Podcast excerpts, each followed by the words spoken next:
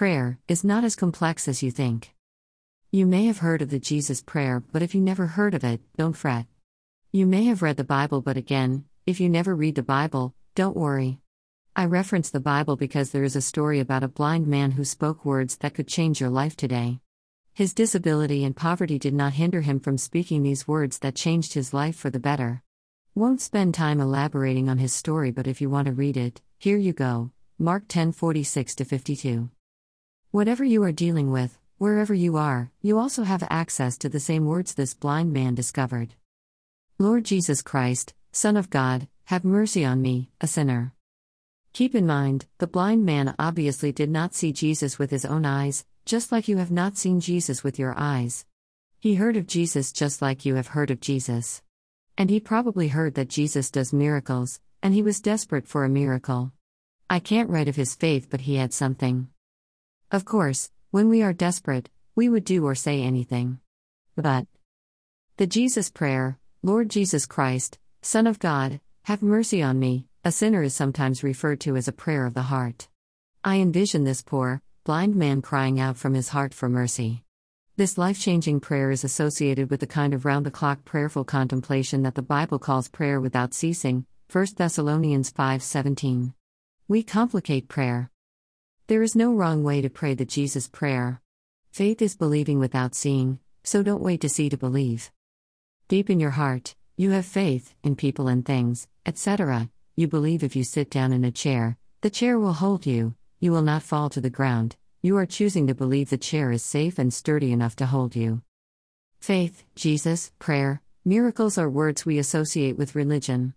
Then we limit religion to a certain group of people who accept or reject us, who are inclusive or exclusive, who set restrictive rules or have no rules. Do you see what I am getting at? Challenge yourself to think outside the box. The blind man was alone, in darkness with no sight, ridiculed, and ostracized. He had nothing. He could not save himself. But he utilized the little that he had, whatever it was that he had. Because of his despair and darkness, he still tried, he had hope and faith, even if it was the smallest amount of faith. Give whatever you have today, and come as you are. This is not about you correcting, fixing, or adjusting yourself.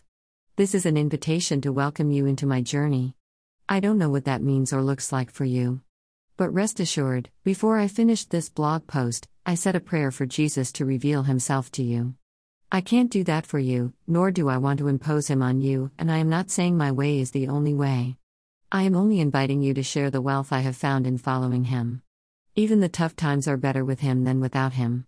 And I don't intend to badger you with this or even discuss it with you. I now understand this is spiritual and unique to each of us, and the encounters vary. While I can share my experiences with you, I cannot project them on you. Jesus dealt differently with people and met them where they were and as they needed. If you want to experience this way of life, just settle your heart, clear your mind, sit in silence, and Focus on these words as you contemplate their meaning. Lord acknowledges our submission to God's will and belief in His providence. Jesus Christ, the name above all names, is a powerful prayer that contains all prayer. Son of God is the title that places us within the saving communion of the Trinity. Have mercy pleads with the Savior to let fall the healing, comforting, shower of His forgiveness, love, and grace. On me is a personal prayer for my life to be transformed, so that I may be merciful to others. A sinner, the earliest form of the prayer ended with on me, but the addition acknowledges that I fall short, that I contribute to the world's lack of mercy, and that God's grace is utterly unearned. This kind of contemplation truly becomes prayer of the heart, as the whole message of salvation is contained in these few words. Even little, tiny faith, as small as a mustard seed, can change our life today.